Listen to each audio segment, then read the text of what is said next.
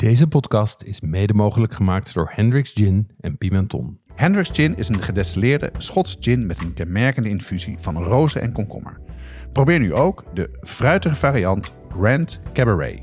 Pimenton is dé webshop voor foodies. Ze hebben meer dan duizend ingrediënten van over de hele wereld die ze snel en voordelig versturen vanuit België. Ook bij ons geldt geen 18, geen alcohol. Jonas, wat is het meest nutteloze keukengadget dat jij ooit in bezit hebt of misschien nog wel had? Ik heb het nog. Nou, ik heb al denk ik meerdere nutteloze dingen in mijn keuken gehad, Zeker. kan ik je wel vertellen. Zeker bij bepaalde verjaardagen. Dat Ja. je dan Oh, handig, dank. probeert het weg te moffelen of heel goed moet nadenken als die mensen komen eten. Nee, maar wat ik, wat ik, ik, ik keek laatst in mijn keuken en toen zag ik nog hangen. Dat is een soort mentale eh, dingetje waar cirkels in zitten. Het is dan heel handig om de hoeveelheid pasta per persoon af te meten. Nou, ik heb het één keer Oh, ja. geprobeerd. Werkt niet. Nee. Dus eh, ik dacht nog, die moet ik even weggooien. Dus dat ga ik binnenkort doen.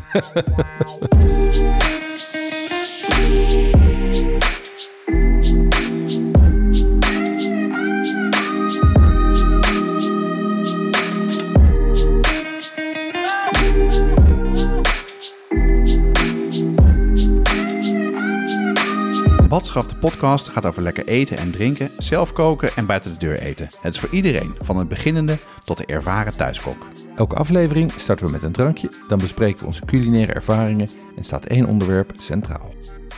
Deze aflevering gaat over bolognese saus. Ehm, daar is eh, veel naar gevraagd door luisteraars. En eh, toen wij research gingen doen, kwamen we erachter dat we hem totaal verkeerd maken. Ongelooflijk, hè? We gaan dus twee goede recepten maken en proeven. En eh, we vertellen hoe je dus de traditionele bolognese wel moet maken. Of eigenlijk ragout à la bolognese. Ja, zo is het. Ragout à la bolognese. Jonas, ehm, wij hebben het eh, in het nieuwe jaar de, de, de manier van de drankjes wat aangepast. Want vroeger was het zo dat Jeroen zocht het drankje uit en Jonas was proefkonijn. Ja, Maar nu gaan wij afwisselingen. ja en Ehm, we gaan het ook wat korter doen, hè? En we gaan het ook wat korter doen. Ja. Eh, dus ik ben heel benieuwd wat voor drankje wij gaan drinken. Nou, ik heb jouw favoriete drankje uitgekozen, Jeroen.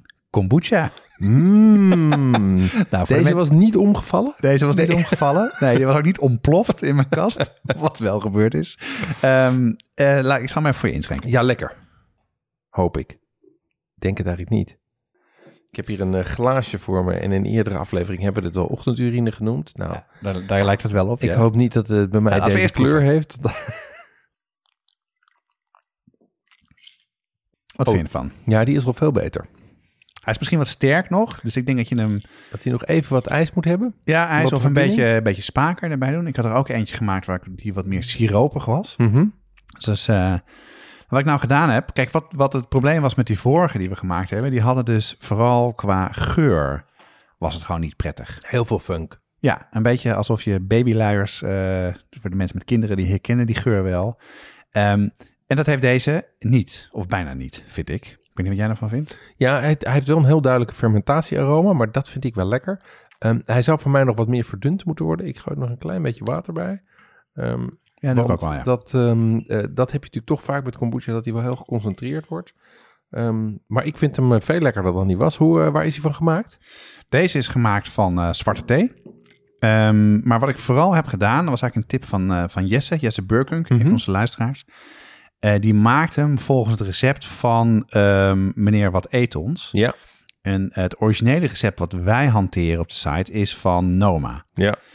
En het verschil is dat er minder suiker in zit. Aha. En eh, dat lijkt eh, weinig verschil. Het percentage weet ik niet uit mijn hoofd. Het, het suikerpercentage, het Brix-percentage. Ehm, maar wat er dus gebeurt, is dat het fermentatieproces duurt langer. Ja. Veel langer. Ehm, hij wordt daardoor minder zuur. Mhm. Ehm, maar ook, hij wordt wat zachter in, in het algeheel. Oké. En wat we daarna hebben gedaan, en die was al op trouwens, die wilde ik eigenlijk, had ik eigenlijk voor je bewaard, maar die, was ineens uit de ijskast verdwenen. Ja. Ehm, de tweede fermentatie, wat ik doe, dit zit een beetje suiker bij. Maar eh, als we verse frambozen hebben, en je pak je twee, drie frambozen, die duw je in het flesje. Heerlijk. Goed idee. Met heel erg veel. En ik ben dus heel erg. eh, het burpen doe ik de hele tijd. Om te voorkomen dat hij ontploft. Want dat is wel bij mij gebeurd. Dus ik ben weer helemaal into de kombucha. Je bent helemaal into de kombucha. Heel goed. Ik, ik volg dat met, eh, met, met stijgende interesse. Ja, ik, ik bewaar de scobies voor je, Jeroen. Heel goed. Je weet er niet meer van, hè? ik, eh, ik, ik, wat ik zeg, ik volg dit even met stijgende interesse, met gepaste terughoudendheid. Nou, met het heerlijke glaasje, tintelende, zoetzure, zelfgemaakte, super eh, macrobiologisch, fantastisch drankje. Ja, ja, ja, ja, ja. Ehm, wat heb je meegemaakt, culinaire laatste tijd? Nou, wat heel leuk is, is eh, eh, van, van, van een van onze luisteraars, die zijn naar, die zijn naar Spanje verhuisd en zijn daar een B&B begonnen. Ehm, en eh, dit zijn ze begonnen op een oude olijf, olijfboomgaard. Ehm, maar B&B op dit moment loopt natuurlijk niet zo. Dus Nee. die zijn weer teruggeschakeld naar eh, olijfolie maken. Oh, echt serieus? Ja, en ehm, die stuurde ons een mailtje daarover. En ik heb, eh, ik heb de stoutschoenen aangetrokken en zes flessen besteld. En dat is onwaarschijnlijk lekker spul. En waar in Spanje is het Ja, dan? dit is in de buurt van Tarragona. Ehm, dus dat is eh, zeg maar eh, eh, bij, tussen Valencia en Barcelona in. Ah ja, ja dus En, ehm, eh, en wat het leuke is, is dit is verse olijfolie. En eerste ik, persing, toch? ja, eerste persing, maar ook van dit seizoen. Want wat veel mensen eigenlijk niet weten, is dat seizoenen best een rol spelen. En Met olijf- olijfolie? Ja, dat wist ik ook niet. ja, want olijfolie wordt ook niet beter namelijk als je hem langer bewaart. Ehm, dus het is echt Nee, je moet het ook donkerder bewaren, is beter ook. Ja, je moet het donker bewaren en eigenlijk moet je gewoon moet je drinken van het afgelopen of drinken moet je het ehm, gebruiken van het afgelopen seizoen. Dus nu is het moment om nieuwe oogst olijfolie te bestellen en die drink je dan, die gebruik je dan zeg maar tot halverwege eh, de zomer en dan komt de olijfolie van het zuidelijk halfrond. Dus als je olijfolie top wil, eh, eh, als je optimaal van wil genieten, dan zorg je dat je vers hebt. En die mensen van Mas de Mingal, die hebben dus een, eh, een oogst staan en sturen die ook gewoon op naar Nederland. Wat leuk zeg. Dus ik zal de link op de site zetten, want het is eh, sowieso super sympathiek initiatief. En ik vond het ontzettend lekkere olijfolie. Wat leuk. Ehm, dus dat is één. En daarnaast heb ik weer eens uiensoep gemaakt.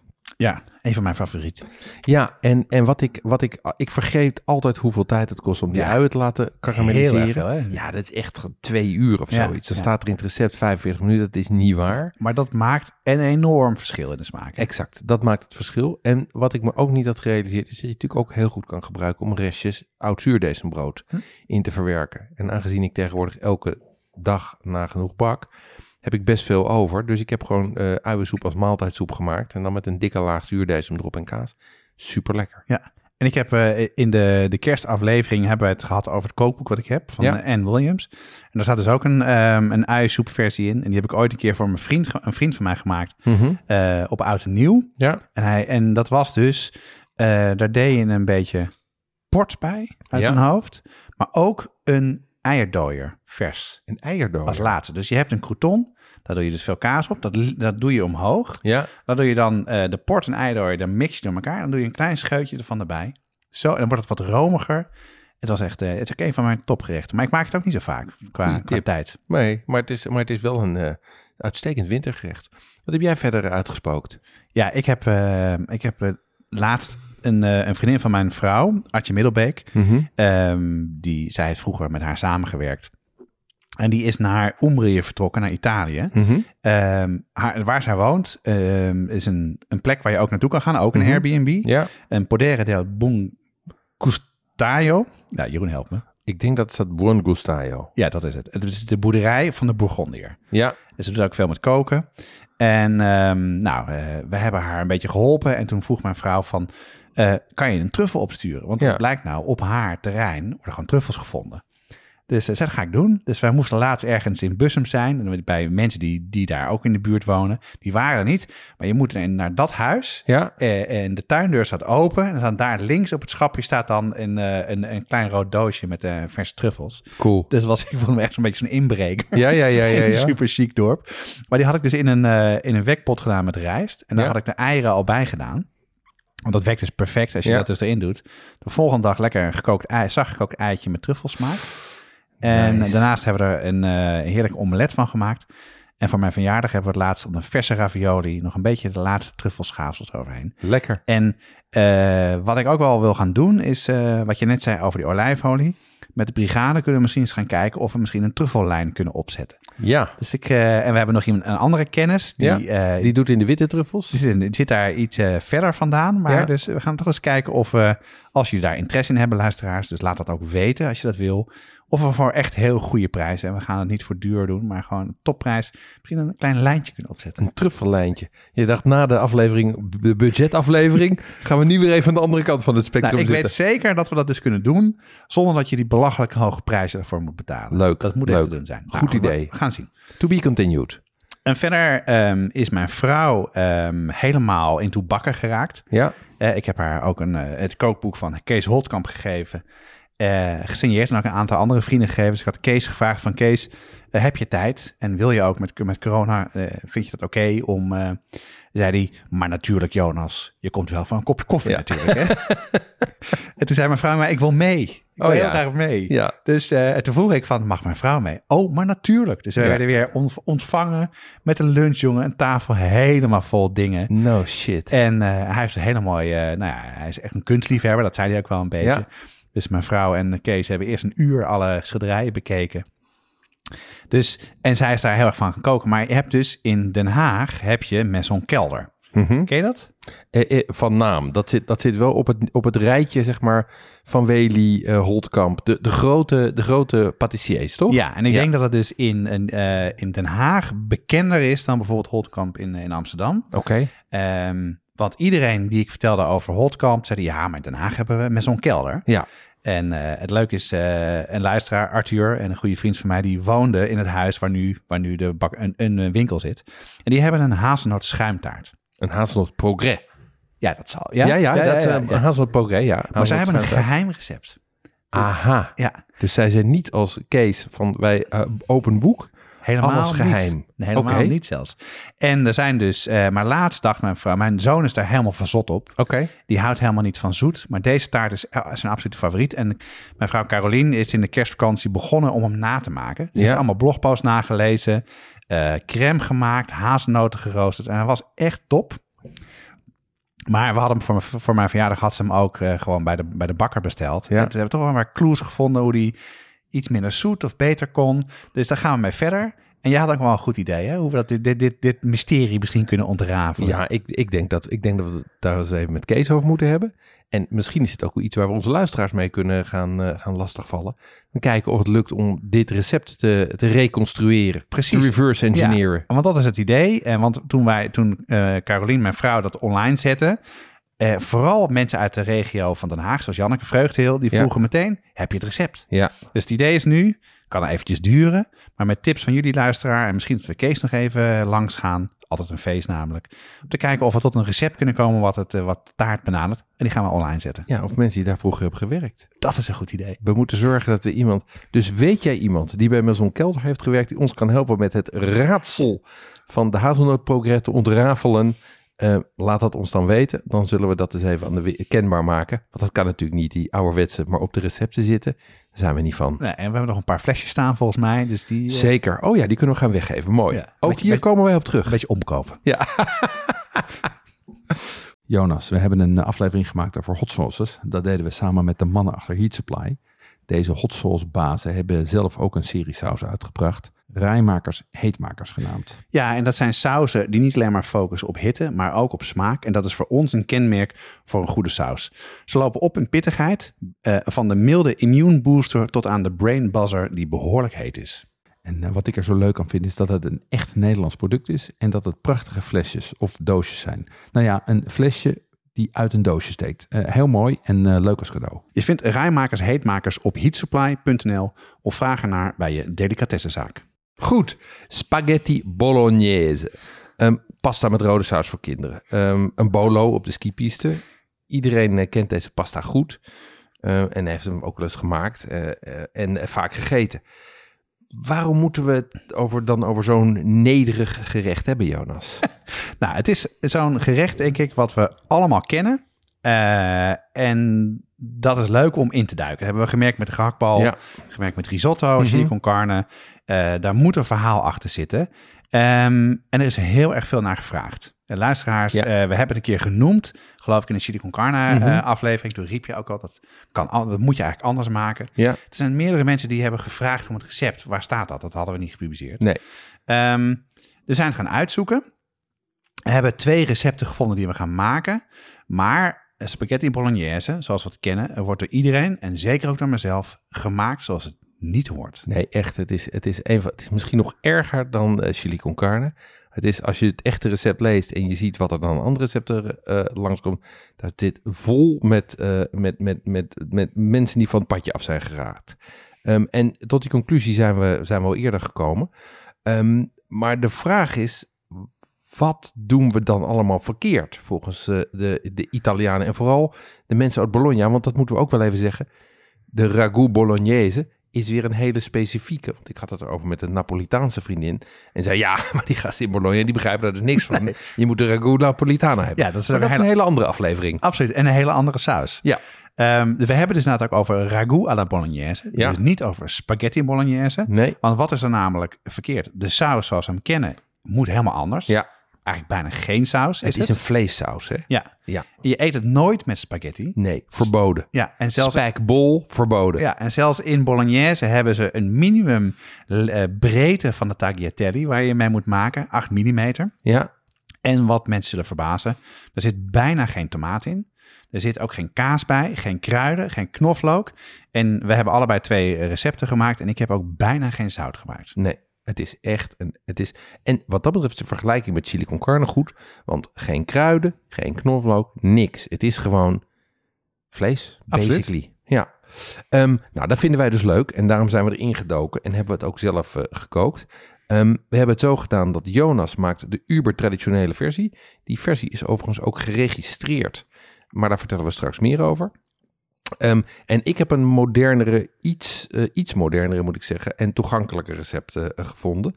Ehm, en we gaan onze ervaringen delen en natuurlijk proeven. Ja, want dat we hebben we nog niet gedaan. Dat gaan we zo live doen. En eh, ehm, Laten we starten met hoe het wel moet, Jonas. Vertel. nou, wat ik al zei, de naam is ragout à la bolognese. En het gaat dus niet echt om een vleessaus, om een ragout. Zoals we ook wel in Frankrijk kennen.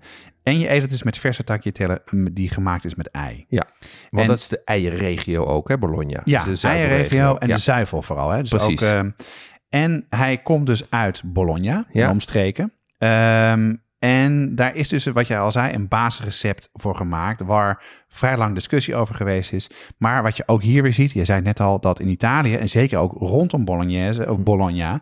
heb je eh, Moderna en andere plaatjes... en die maken het allemaal net wat anders. Dus Mhm. Ook in Italië superveel discussie over wat er nou wel in niet moet.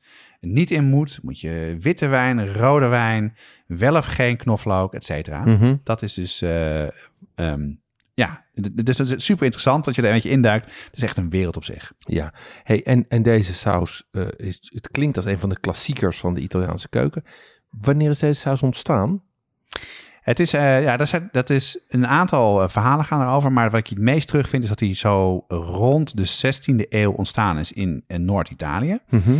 En toen was er geen Italië natuurlijk, waren Nee. vooral gewoon Stadstaatjes. stadstaatjes, ja, Ja. met hele rijke, invloedrijke families. Mhm. Ehm, en veel Fransen kookten daar aan die, Ja. aan die hofjes en op die hoven. En, en daar is het waarschijnlijk begonnen. Het heeft dus ook een hele grote link met Franse ragout, de Franse vleessaus. En dat verklaart ook wel dat in het basisrecept wat, eh, wat ik gemaakt heb, zit dus bijna geen tomaat. Want in die tijd bestond tomaat niet. Nee. En eh, je refereert er al aan, er is dus één eh, basisrecept... wat gedeponeerd is bij de Accademia Italiana della Cucina Bologna... Ja. in 17 oktober 1982. Maar daar is 38 jaar discussie aan vooraf gegaan... En ik, volgens mij is die discussie nog niet geslecht, want eh, er zijn nog steeds allemaal verschillende versies. Ja. Maar het is dus één eh, recept, eh, en dat heb ik gemaakt. Ja. En dat hebben ze vastgelegd om in ieder geval de traditionele bolognese saus zoals die hoort in Bologna, dat die niet ja, verdwijnt. Een Nee. soort van cultureel erfgoed, Ja. culinair cultureel erfgoed Culinair cultureel erfgoed. hebben vastgelegd. Heel goed, daar zijn ze in Italië natuurlijk goed in. Ehm, nou, vertel eens even, wat is dat recept? Kan je me even hinkstapsprong door dat recept heen nemen? Ja, nou de beide recepten die we maken staan op de site. Eh, ik heb dus het origineel gemaakt. Ja. En toen ik het recept las, dacht ik, nou, gaat dit lukken? En eh, ik heb het eh gisteren gemaakt. En ook toen ik begon, dacht ik, nou, dit wordt eigenlijk helemaal niks. Dus het, was, Mhm. het is een recept. Wat je doet, is je begint met pancetta. Ja, En die doe je eerst kort in de pan, zodat het vet loskomt daarvan. ja, Dat is ook het enige vet wat ik gebruikt heb. Ik heb geen boter, geen olijfolie, et cetera. oké. En daarna heb ik een sofrito gemaakt. Eh, dat is dus eh, traditioneel ui, wortel en selderij. Ja, Eh, allebei maar 50 gram voor vier personen. Dat is echt heel weinig. Dat is een Ja. half uitje. En, en die zijn super fijn gemalen. Ja, met de mezzaluna, hè? Met, Ja, dat, dat- met dat halfronde mes. Ja, dat heb ik niet. Nee. Ooit wel gehad, volgens mij. Als Ja. een van de keukengadgets, denk ik mij. Maar ik heb het even in de keukenmachine gedaan. Maar het is dus heel fijn. Is het. Dus, en dat doe je erbij. Eh, laat je een beetje zweten. En dan eh, komt het punt, en daar zal ik zo wat uitgebreider over hebben. Welk vlees gebruik je? Ja, En het, jij zei het al, het is echt een vleesgerecht. Een Ja. rundervleesgerecht. Origineel dan. En ik heb een bavet gebruikt. Mhm. Ehm, een gedeelte van wat een beetje zo ja, tegen de... eh, tegen de vang aan zitten. Ja, tegen de buik aan zit. ja, zo, ja, ja, eh, ehm, en dat is dus best wat goedkoper vlees ook. En daar heb ik zelf eh, gehakt van gemaakt. Ja, dus het is gehakt, maar je hebt zelf gehakt gedraaid. Ja. Grof gehakt. Ja, ik heb dus ander soort vlees gebruikt voor het gehakt. Ja, en precies. grof, ja. ja. En dat gaat erbij. Eh, dan laat je het dus, zoals je het wel gewend bent, hoe meer je het laat eh, koken, of eh, bakken eigenlijk, en dat het crispy wordt, dat er ook een beetje een miljarreactie aankomt. Dus dat moet eigenlijk een soort van spetteren, moet dat zijn. ja, dat, ja, ja. dat dacht ik in het begin, dit lukt niet. Maar dat werd dus wel zo. En dan gaat er, het enige tomaat die erbij gaat, is 20 gram tomatenpuree. Dat is een lepeltje. Ja, Oké. echt niet veel. En dan Nee. leng je een beetje aan met wat bouillon. Eh, en dan krijg je een soort een bakje over met een, een lopende tomatensausje. Dus dat is echt heel weinig. En een half glaasje rode wijn heb ik gedaan. Maar Ja. witte wijn kan ook. En een eh, één glas eh, met melk. Melk. Ja, melk is, is essentieel hè, in dit Ja. gerecht. Ja. En wat je dus doet, is zodra die, dat gehakt klaar is, dan doe je de wijn erbij, laat je verdampen. En dan doe je de tomatensaus met een beetje bouillon erbij. En eh, dan doe je, nou ja, en dan moet het daarna nog twee tot drie uur stoven, Ja. pruttelen. Dus heb ik op een warmhardplaatje gezet. En dan af en toe doe ik er een beetje, heb ik een beetje melk bij gedaan.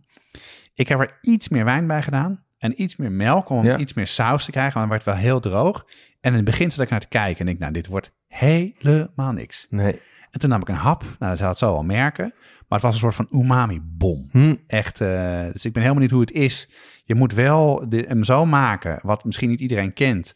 Maar pasta is lek, het lekkerste als je vocht van het eh, kookvocht van de pasta Ja. eh, bewaart. En daarmee, als de pasta klaar is, niet te ver doorgekookt is, dat je dat even aanmaakt. Of in dit geval doen we het ook een beetje door de pasta, die wat natter is. En dan de saus erbij, en dan gaat het, wordt het iets smeuiger. Ja, eigenlijk wat, wat je doet is je bindt je pasta met de saus met wat kookvocht. Ja. Dat is een essentiële stap. Dus nooit je pasta serveren als een bergje pasta met een klet saus erbovenop. Je mengt en je, je, je emulgeert die twee Precies. in de pan. En Ja. dat is essentieel. En omdat er best wel veel zetmeel uit de pasta in het water komt, eh, bindt het ook meer. Ja, wordt het ook romiger. Heb je ook helemaal geen room nodig. En ehm, nou, ik denk, eh, ik stel voor dat we even gaan proeven. Nou, we zijn weer terug. eh, we komen uit de keuken en we hebben nu een verse pasta. Dus ik ben benieuwd, Jeroen. Wat vind je van de traditionele ragout à la bolognese? Nou, ik heb hier dus voor mij een, een tagliatelle, dus een, een, een, een lintpasta. En daar zit een, eh, daar zit een heel duidelijk, eigenlijk lijkt dat gewoon ruw gebakken gehakt op zit. Er zit nog wel wat smeuigheid in van dat kookvocht. En mm, je proeft dat het eh, verse pasta is. Het mondgevoel is meteen, laat ik zeggen, dit, dat een beetje dat, ehm dat taaien in, a good way, zeg maar. Heeft een beetje de weerstand van verse pasta. Ja, weerstand, maar Ja. niet, niet, niet eh, maar het is wel gaar. Nou. Ja. En vervolgens komt er een hele duidelijke vleessmaak naar voren. Dit smaakt echt naar...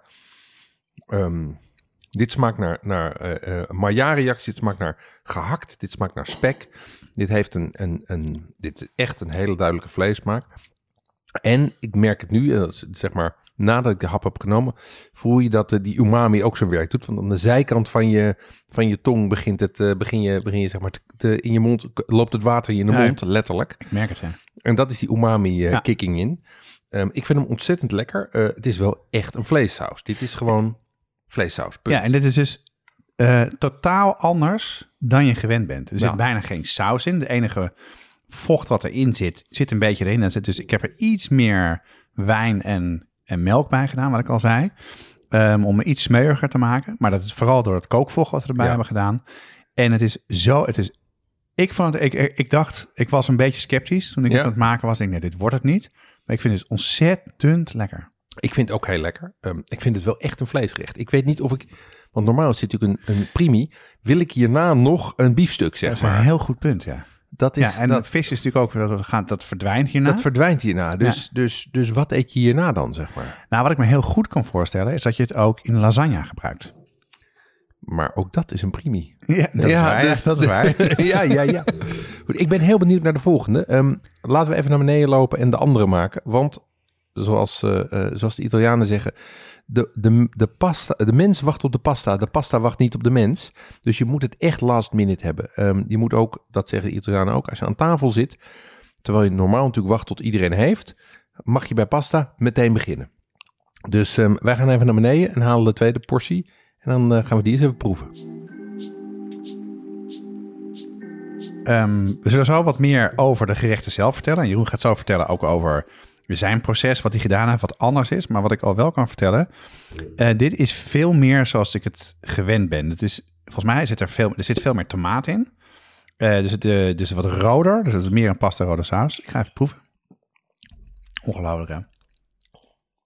Ik weet bij de, we hebben de recept natuurlijk allebei al doorgenomen en gezien. En er zit niet mega verschil in de ingrediënten, Nee, maar totaal anders. Hè? ja.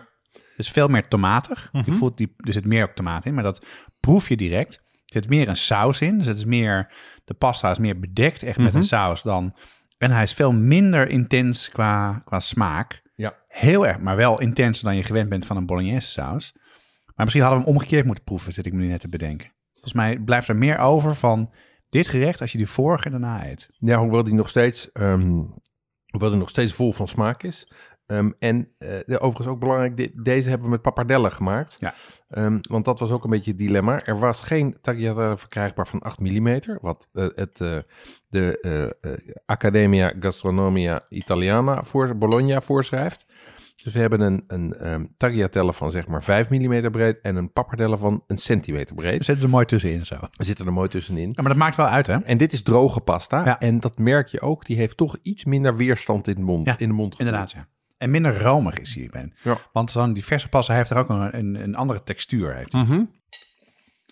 Ja, en dit ligt ietsje dichter bij de bolognese zoals we die, eh, zoals we die kennen. Maar nog langer na, langer na nog niet die rode klets met, eh, met paprika, aubergine, knoflook, oregano. eh, en die we natuurlijk kennen van, van de wegrestaurants. Zeker niet. En wat, het is ook echt een voorgerecht, een primi. Want het is een beetje pasta Ja. Eh, met een klein beetje saus. Dus de saus... Het is niet zo dat er pasta zit met een, met een klets erbovenop. Ehm, ik zou even vertellen over... Ja, was het nou de moeite waard? Want dat vond ik echt wel een belangrijke vraag. Van tevoren. Ik dacht van tevoren, dit is niet de moeite waard.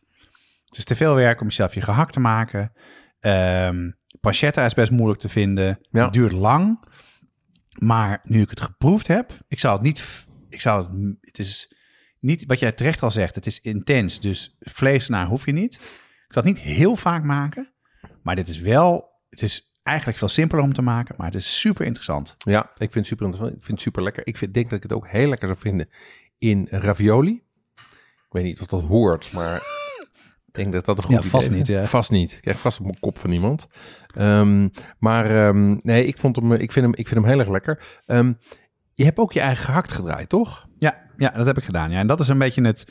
Als je het originele recept leest, dat vond ik even moeilijk. Je moet cartella gebruiken. En dat heeft meerdere vertalingen. Eh, in het Engels een thun skirt of de flank steak eh, Mhm. komt terug. Maar in Bologna gebruiken ze meerdere soorten vlees. Wel een beetje zo in de buikstreek. Ja. Wat, eh, wat, wat goedkoper vlees. Mhm. Ehm, ik heb bavet gebruikt. Dat is dus redelijk...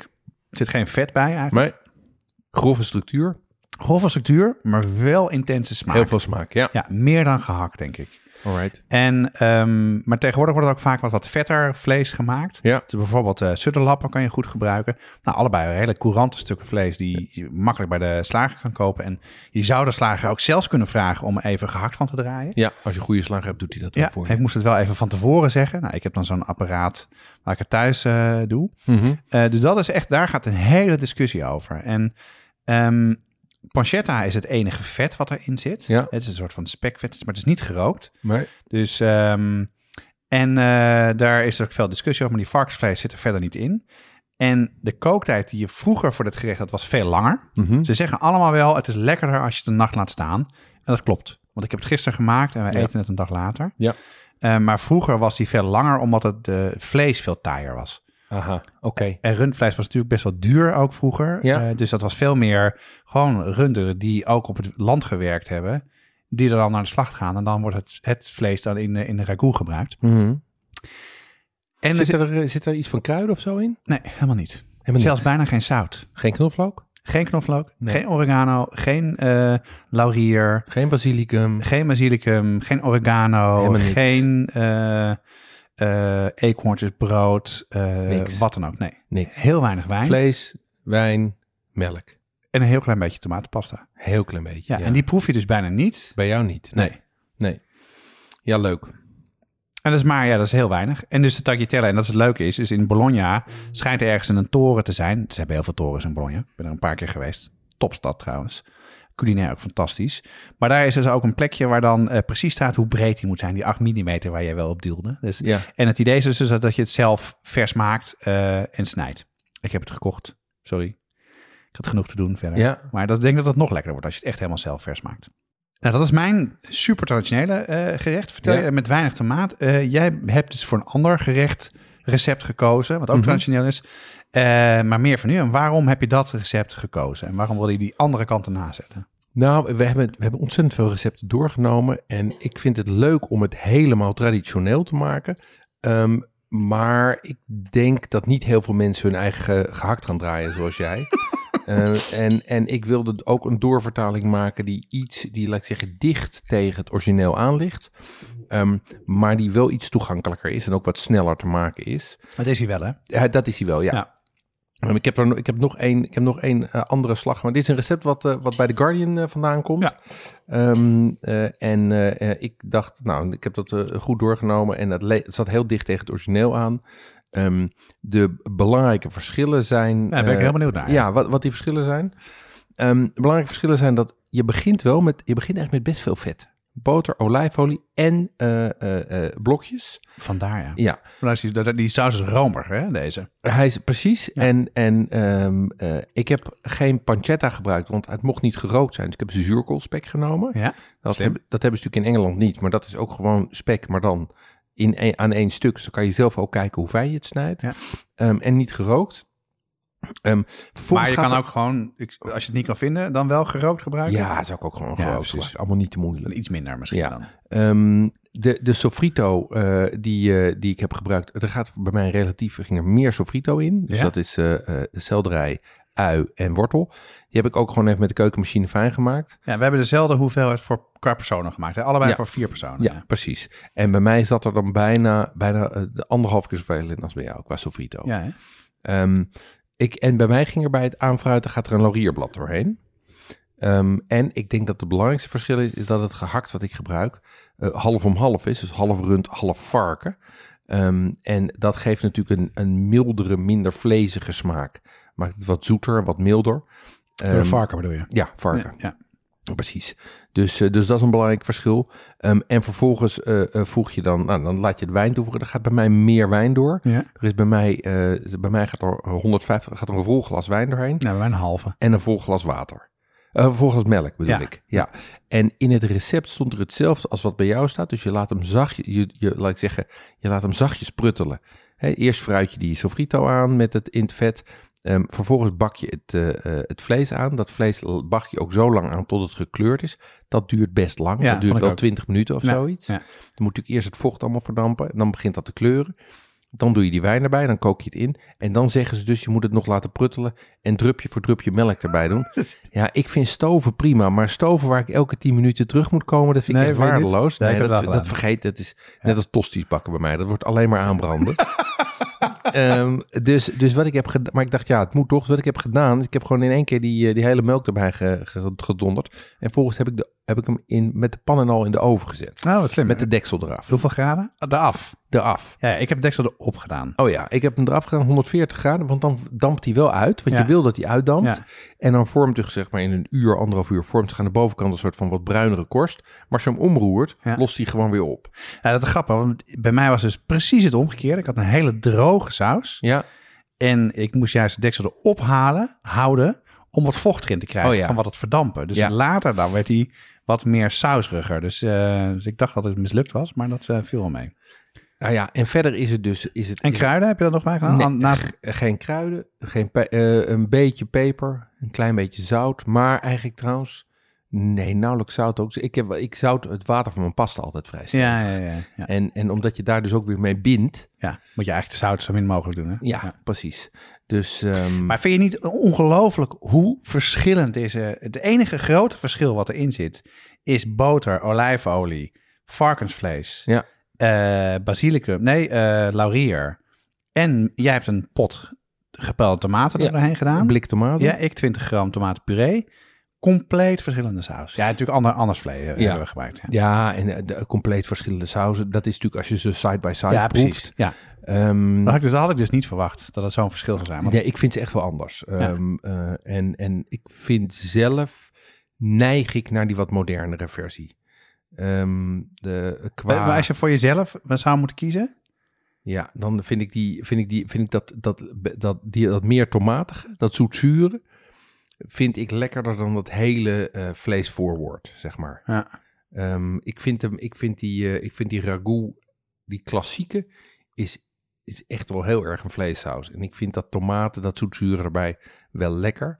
Ehm, dus ik denk, ik neig daarnaar, zeg maar. Ja, wat, je natuurlijk, wat ik misschien ga doen, is dus de, mm, de... Want de klassieke vond ik wel... Het is wel een bijzondere smaak. Ja. En intense smaak. En Ja. heel bevredigend. Maar misschien dat ik dan eh, er meer tomaten doorheen ga doen.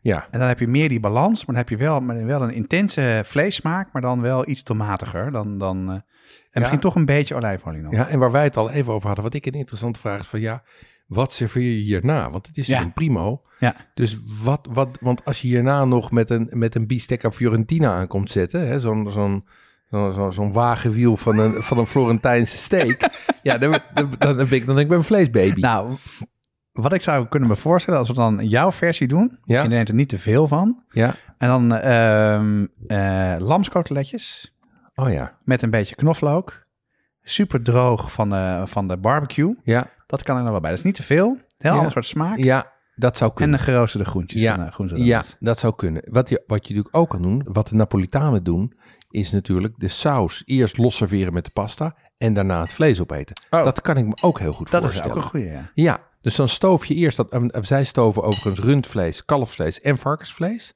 En dan maken ze ook een soort van. Dat kalfsvlees maken ze een soort van rollade van. Met rozijnen en eh pijnmonpitten erin. Ongelooflijk. En de- vervolgens nemen ze daar de saus apart, waar veel meer tomaten in zit. De saus nemen ze apart. Die mengen ze met overigens korte pastaatjes. Ziti of dat soort. eh, eh, of, of rigatoni of dingen die daarop lijken. En vervolgens snijden ze gewoon plakken van het vlees en eten ze het vlees op. Daar kan ik me ook wat bij voorstellen. Maar, maar eerst mijn mond laag eten. Wat ik nou zo leuk vind, en dat kwamen we ook wel met de risotto-aflevering achter... en ook met de chili con carne en de gehaktballen.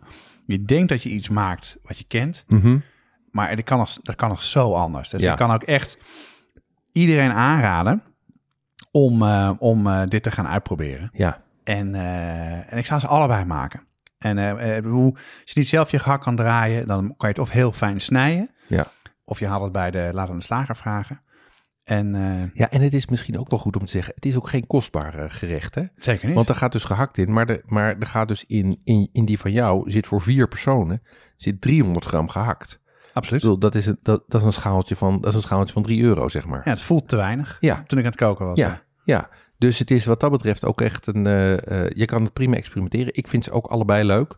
Ehm moeten we alleen nog even een, eh, een, eh, een, eh, groot gutter zien te vinden die tagliatelle op 8 mm verkoopt. Goed. Jonas, na dit, na dit als pasta verklede meatfest Dat is het wel, hè? ben ik, heb ik, ben ik wel weer toe aan een, aan een vegetarisch eh, repertoiretje. Wat heb je voor ons in petting, petto? Ja, ik heb een, ehm, eh, iets wat wij vaak thuis maken. Eh, eh, op zijn Japans katsu kare. Nou, Ja. Het is, klinkt eh, met een ingewikkeld woord. Een soort van, eigenlijk soort van schnitzels. Dus eh, normaal maak je met varkensvlees. En kare staat voor curry. En je hebt curryblokjes. Daar hebben we het ook Ja. over gehad. Je kan ook gewoon currypoeder gebruiken. Met een beetje roe. Eh, dat is voor, zeker voor kinderen, een heel eh, lekker gerecht. Wat, wat alle kinderen lekker vinden. Gewoon heb ik gemerkt. schnitzel met currysaus. Ja, maar het is een beetje een, beetje een soort van zoetige, eh, stevige saus. Maar er zit niks pittigs in. Nee. En het is eh, lekker met, eh, met rijst, is het er heerlijk bij. Maar in dit geval heb ik niet de varkensvlees gebruikt, maar bloemkool. Oh, En je kan het ook helemaal vegan maken met amandelmelk of havermelk. ja. En dan laat je het lang laat je het daarin ja, In liggen? In liggen. Ja.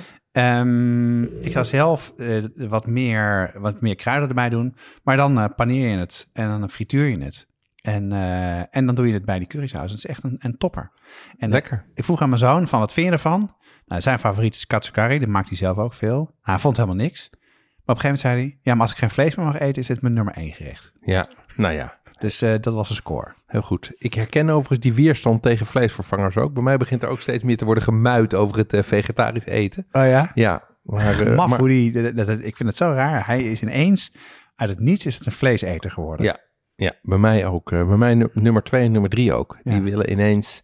Dat zal achter is natuurlijk allemaal... We rebelleren allemaal tegen onze ouders. Wij zijn begonnen met vegetarisch eten en zij gaan gewoon meatfest. van die schatjes van zoons. Ja. Deze podcast wordt gemaakt door Jonas Nouwen en Jeroen Doucet. De online productie van de show notes en de recepten door Corianne van Dodewaard Straathof. Reacties kun je sturen naar jeroen.watschaftepodcast.com of jonas.watschaftepodcast.com of je stuurt een DM via Instagram, Facebook of Twitter. En we geven elke aflevering vette dingen weg die we krijgen. Eh, dat doen we speciaal voor leden van de brigade. En dat kan je dus op de website kan je aanmelden. Elke twee weken op donderdag staat er een nieuwe aflevering klaar. Meld je aan voor onze nieuwsbrief. Zodra een aflevering live staat, ontvang je een e-mail met alle recepten en andere leuke informatie. We vinden het heel leuk om dingen van jullie te horen, eh, feedback te krijgen. En help ons ook om de podcast door te sturen naar één iemand waarvan je ook weet dat hij van lekker eten en drinken houdt. En van podcast luisteren. En laat een review achter op Apple Podcast. Hebben we nog een leuke, Jeroen? Ja, over drankjes gesproken. We hebben een reactie gekregen van Bertje Bako. ja, met een drankje de afgelopen tijd de culinaire ervaringen delen. Om aansluitend het hoofdthema door te spreken. Ik werk zelf in de horeca. Vind het leuk om jullie over gerechten of producten te horen praten. Zelfs als je al veel kennis hebt, is het leuk om een ander erover te horen praten. En bepaalde tips te krijgen die je nog niet weet. Wat mij betreft, ga zo door. Chapeau, 5 sterren. Ja, en over tips gesproken, hou je van kaas? Dan hebben we een andere toffe podcast, de Kaas Podcast. En we zullen heel eventjes eh, zo de trailer laten horen. Maar voor nu, tot de volgende keer. Tot de volgende keer.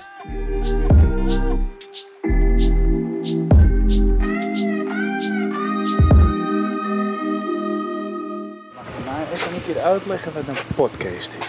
en of we dat kunnen. Ik ben Joppe Gelderloos. En ik ben Lieven Heremans. We hebben samen jarenlang in een kaaswinkel en proeflokaal gewerkt.